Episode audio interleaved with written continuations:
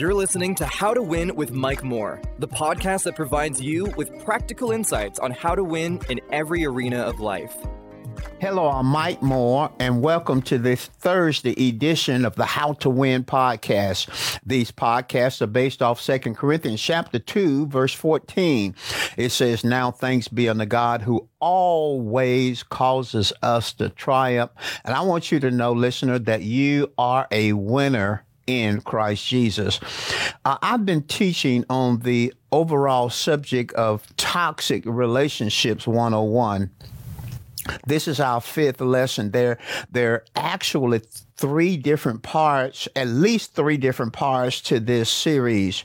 But for the last two episodes, I've been teaching on the first part, and that is controlling relationships.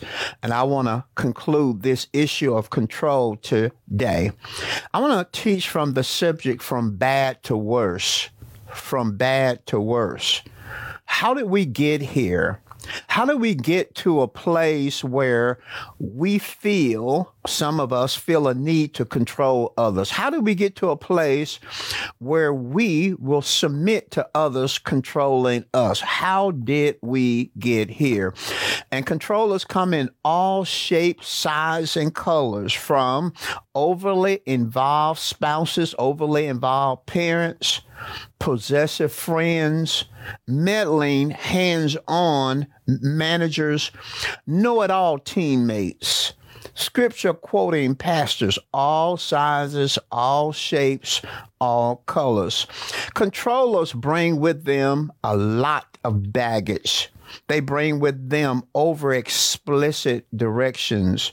They hoard information and they hoard access to money. They hoard responsibility and praise. Controllers over supervise. They resent independent thought or independent thinking. They have a certain way of doing things and they won't budge. They come in all shapes and sizes, bringing baggage along with them, and they even manipulate scripture to their own advantage. So how did we get here? How how did the controller get to the place of the need to control others and how did the controllee or the person who can, submits to control how did that person get to that person where they will allow others to control their world? I came across a statement in relations to control and it basically said that control is fear born out of insecurity and anxiety and result in mistrust, suspicion, jealousy, and possessiveness. I'll give you that statement again. Control is the result of fear born out of insecurity and anxiety and result in mistrust, suspicion, jealousy, and possessiveness. And what stood out to me is fear, insecurity, and anxiety are keys to understanding how we got here. Cicely Tyson said something. She's uh, departed not too long ago, but she said something that's very powerful. She said, You always seek to control others when you are not in full ownership of yourself. I love that. You always seek to control others when you're not in full ownership of yourself. Cicely Tyson. She's saying basically that there's something missing, something lacking, uh, a shortage, uh, a neediness in the lives of those who control and the lives of th- those who allow themselves to be controlled. We're teaching from the subject from bad to worse. And I want to take us, I want us to walk down a ladder. Imagine in your mind a ladder. A ladder is a piece of equipment used for climbing up or climbing down. But I want to climb, climb down the ladder. I want to talk about climbing down the ladder of emotional unhealthiness. We're going to begin at the step seven And rather than go up, we're going to go down. And we're answering the question how did we get here? We're going to climb down the ladder of emotional unhealthiness. So at the top of this ladder, step seven at the top of this ladder is an unhealthy home environment. An unhealthy home environment, an unhealthy upbringing, an environment that had circumstances that precondition children. We're climbing down unhealthy home environment. The Bible says in Proverbs 22 6, it says, train up a child in the way that he should go. And when he's old, he will not depart. We could say it like this train up a child in the way he or she should go. And when he or she is old, he or she will not depart. But the question is, what if a child is trained up in the way that he or she should not go? What if a child is trained up in an unhealthy home environment?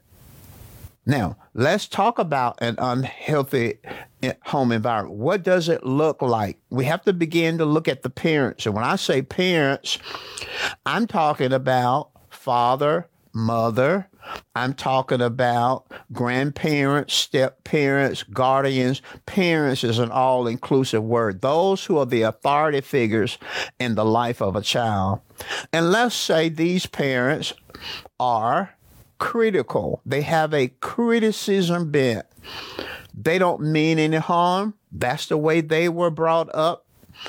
Their parents was very critical of them. So they have this bent and this child is raised up in an environment where his or her parent has this criticism bent or has a controlling nature nature or at worst abusive, maybe verbally abusive, maybe sexually abusive, maybe physically abusive. This is an unhealthy home environment.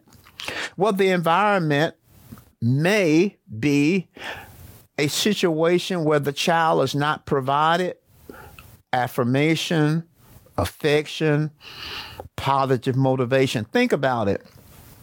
The problem uh, that I've seen as a parent and just as an individual growing up with parents, I think some parents think good parenting is only providing for that child financially. Think about the father who says, I put a roof over your head, I put food on your table. What he's saying that I have been diligent to provide for you financially. But it's possible to be in a home, raised in a home where the parents provide financially, yet that home is still an unhealthy uh, environment because the child is not provided with affirmation. The child is not provided with affection child is never hugged. I, I think some of you, you know, I'm speaking to you now. Some of you, your parents never hug you, never uh, embrace you, never kiss you on the cheek. No show of affection. Why? Their parents showed them no affection, and so they never hugged you. They they never talked about how wonderful you were. No positive motivation. It was all on that negative bent. So when a child is raised up, we, we're trying to figure out how do we get to this point when a child is raised up in an unhealthy environment there will be consequences, there will be effects. What we will have in most cases is a child or children who grow up to be fully developed adults physically, but underdeveloped childlike emotionally. There are so many people, adults, who really are childlike in their emotions, their mind, their emotions, their will. They've never developed, they've never matured. They were trained up in the way that they that they should not go. And now, even as adults, they're not departing from it. Let, we're climbing down the ladder of emotional unhealthiness. And so let's go to step six. Step six is a poor self-image. You, it's rare that a person comes out of an uh, uh, unhealthy uh, environment, home environment, in the formative years, and have a positive self-esteem or self-image. Self-image is the way you see yourself. Self image is your perception of your self worth. I am saying that when you're raised up in an unhealthy environment, we can just go to the next step down poor self image. In Numbers chapter 13, verse 30 through 33, we have the response of 10 spies who went to spy out the promised land. In Numbers 13, God instructed Moses to select 12 leaders out of the 12 tribes to go out and spy the land of Canaan, the promised land. God has specifically said to Moses and to the nation, I have given you the land.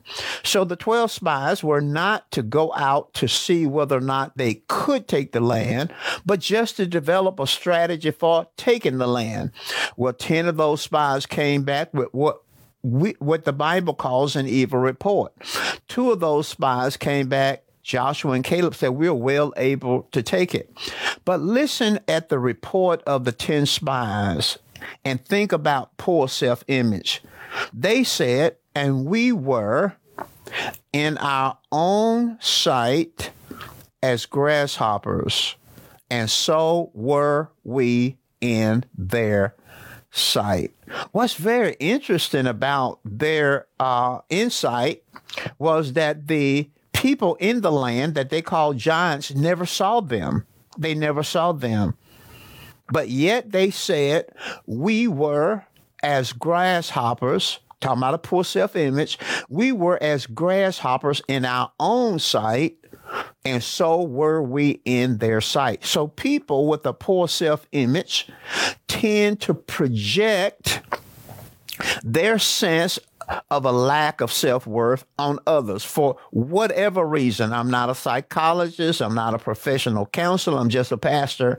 And, but I pastor a long time, over 40 years. People who, who have a poor self image t- tend to project their self portrait onto others they saw them, the 10 spies saw themselves as grasshoppers. So they perceived that others saw them the same way. We're talking about climbing down the ladder of emotional unhealthiness. We're on ladder uh, we're on uh, step six. Let's talk about this poor self image and how is self image formulated.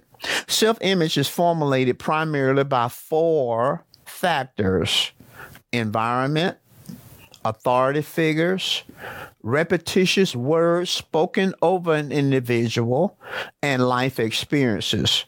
So when we look at these 10 spies who went over into the promised land came back with a pro- report that we cannot do it. We cannot take the land. We're as grasshoppers in our sight. So we're we in the giant's sight. Their poor self image was formulated through their environment, their Egyptian bondage. For 400 years, they were in Egyptian bondage. They were slaves. So the environment, the authority figures were the slave owners, Pharaoh, and what the Bible called taskmasters. These were the people over them.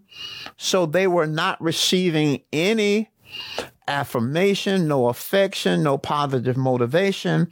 And then the repetitious information they heard that they were slaves, they were nobody, that they were a thing, they were not a person, and they were treated in a derogatory, uh, downgrading way.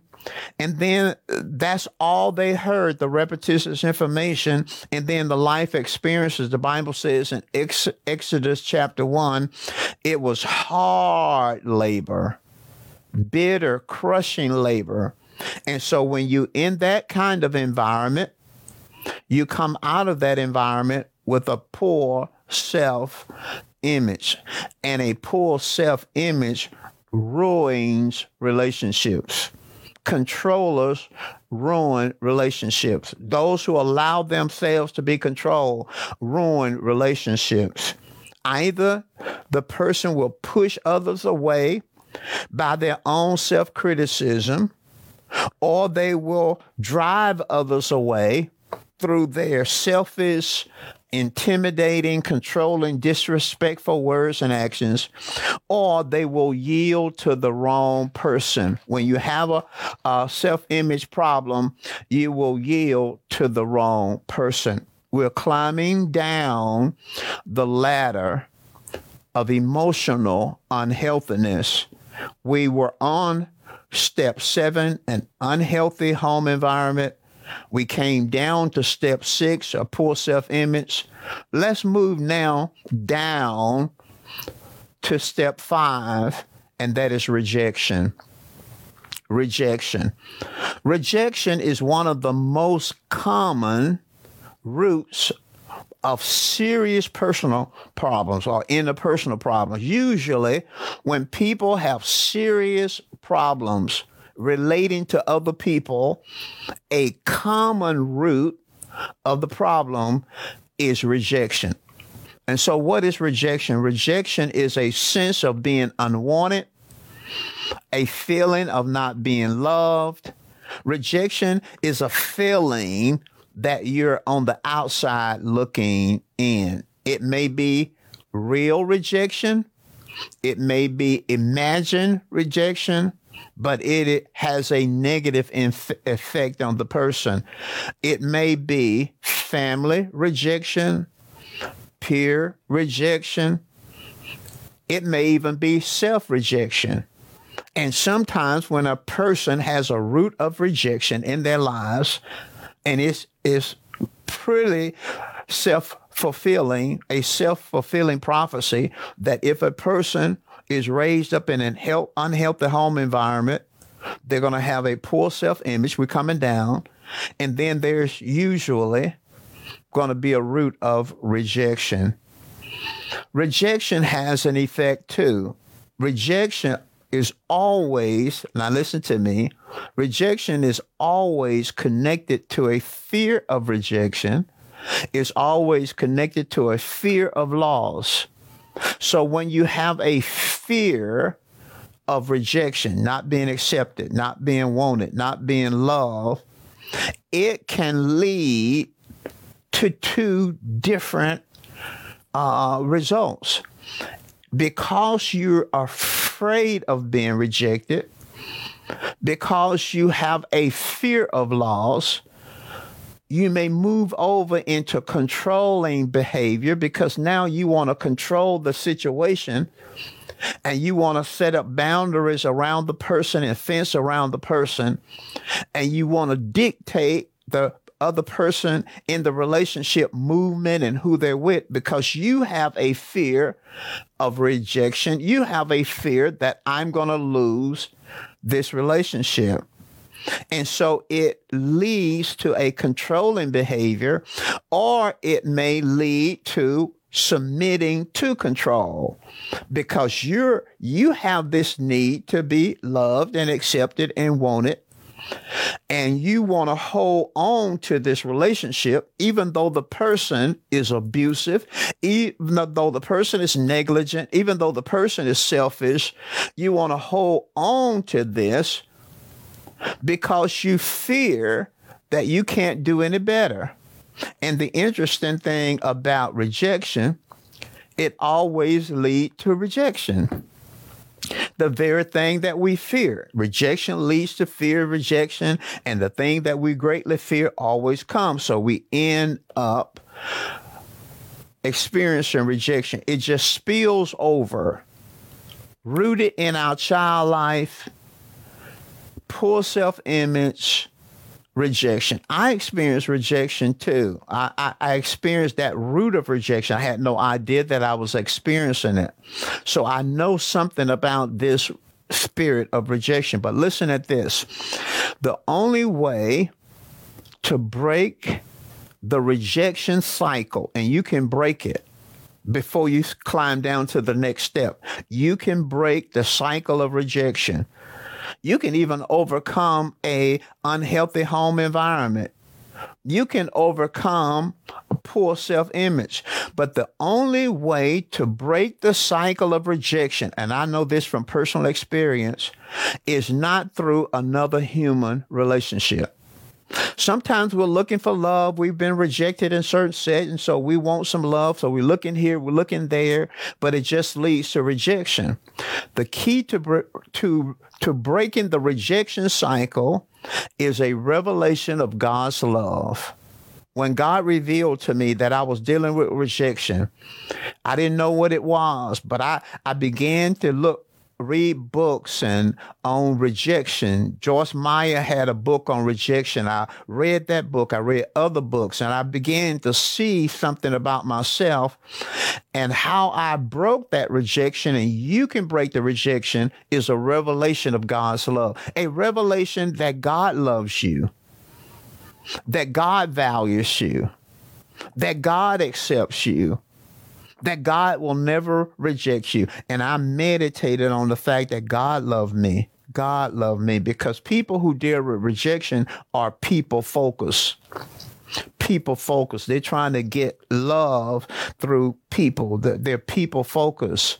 And so you have to become God focused and a revelation of God's love. Apart from that, we just gonna climb further down this ladder of emotional unhealthiness. We started at step seven, an unhealthy home environment. We came down to step six, poor self image.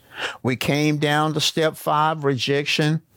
Let's move to step four. We hadn't broke the rejection cycle. So step four leads us right into insecurity. Insecurity. Whenever you see an individual who has a need to control, and, and maybe I'm talking to you now, is because there's some insecurity on the inside of you. Whenever a person allows themselves to be controlled, it is evidence of insecurity. Insecurity is uncertainty or anxiety about oneself, uncertainty, anxiety about oneself. See, this person who was raised up in that unhealthy home environment d- developed a poor self image, has a root of rejection, and now has insecurity. The major problem is inside insecurity. I'm uncertain. I have anxiety about myself. I lack confidence. I, I, I, can't relax. I have a feeling. Every controller has this, whether he or she knows it. Every controller has a feeling of not being enough, a feeling of being inadequate, a fear of failure. When you're insecure, you just hold on to people, you clamp them down, and you try to build fences around them so they can't get outside of the fence because you don't feel like you're enough. You're afraid of failure. Confident people don't control people.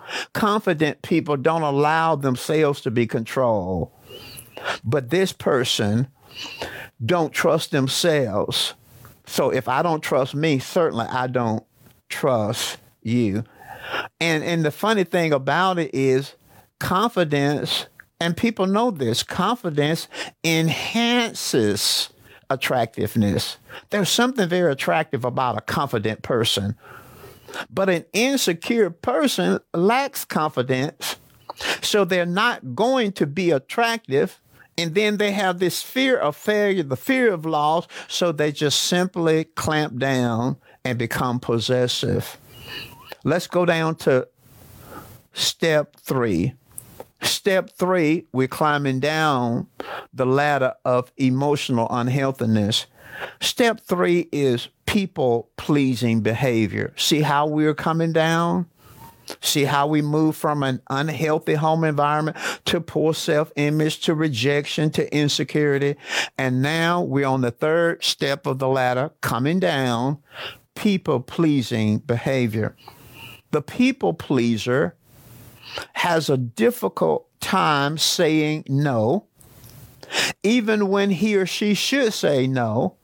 And even when saying yes brings hardship, this person just struggle saying no. This person accommodates others in order to feel love and cared for.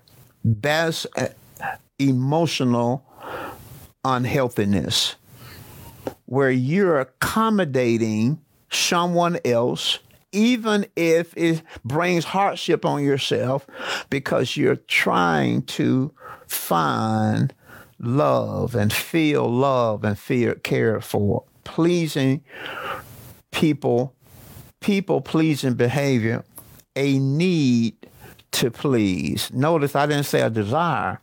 Everybody should have a desire to please people they're in a relationship.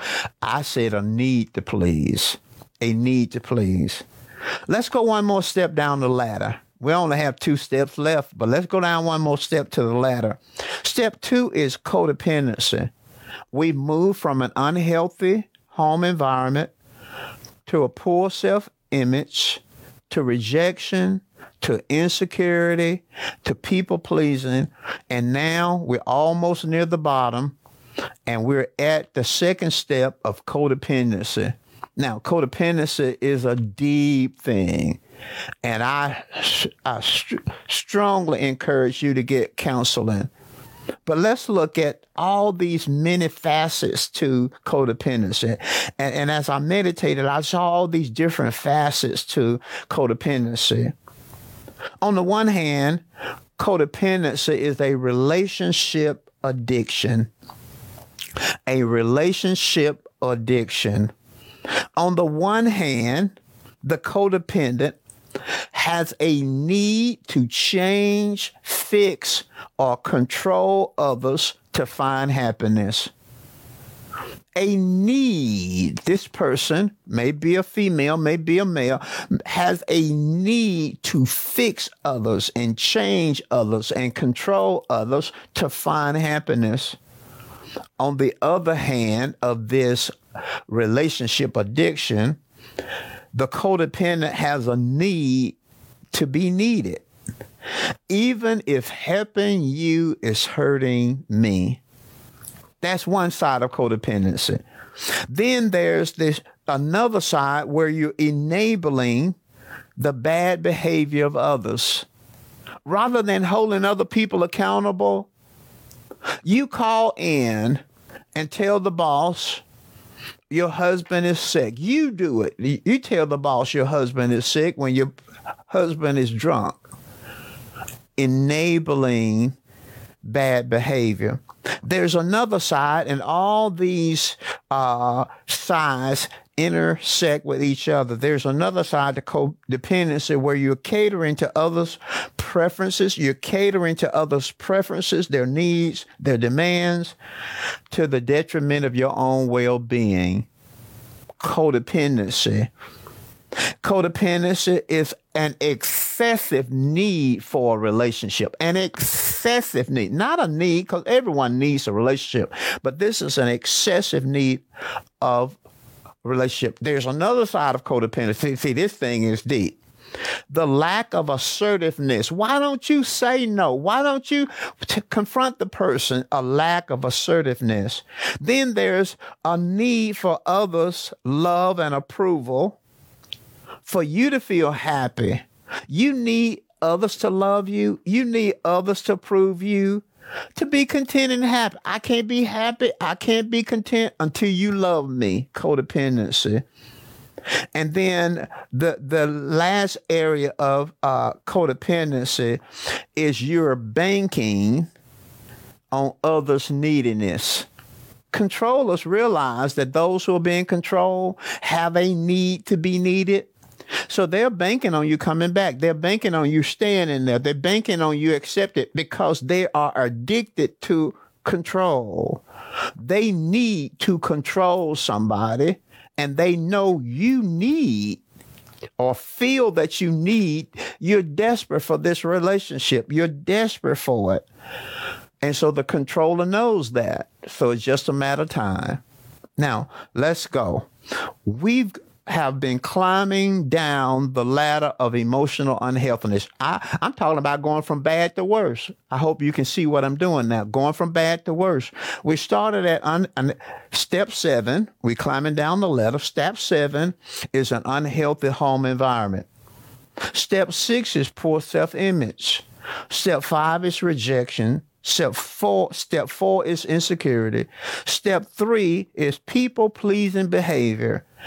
Step two is codependency. We only have one more step. We're climbing down. We're climbing down the ladder of emotional healthiness. I hope you can see that the curse causeless shall not come. There is a reason, there is a cause why people are in these positions. Now, watch this. Step one, we're at the bottom. We've gone from bad because the unhealthy home environment was bad. And remember, an unhealthy home environment can be an environment where the kid is provided for, plenty of, of, of things, but no affirmation, no affection, no positive motivation. But now we're at step number one. We're at the bottom. And I know you want to know what this is. Step number one the worst position a person can be is idolatry. Idolatry. Idolatry is at the bottom. And there are some people, they get all the way down to the bottom, and that's idolatry. Jeremiah chapter 2, I want you to listen to this. Jeremiah chapter 2, verses 13 in the New Living Translation, it says, My people have done two evils. They have, number one, abandoned me. And then number two, they have dug for themselves cracked cisterns that can hold no water at all. God said concerning his people, He said, they've done two evils. They have abandoned me.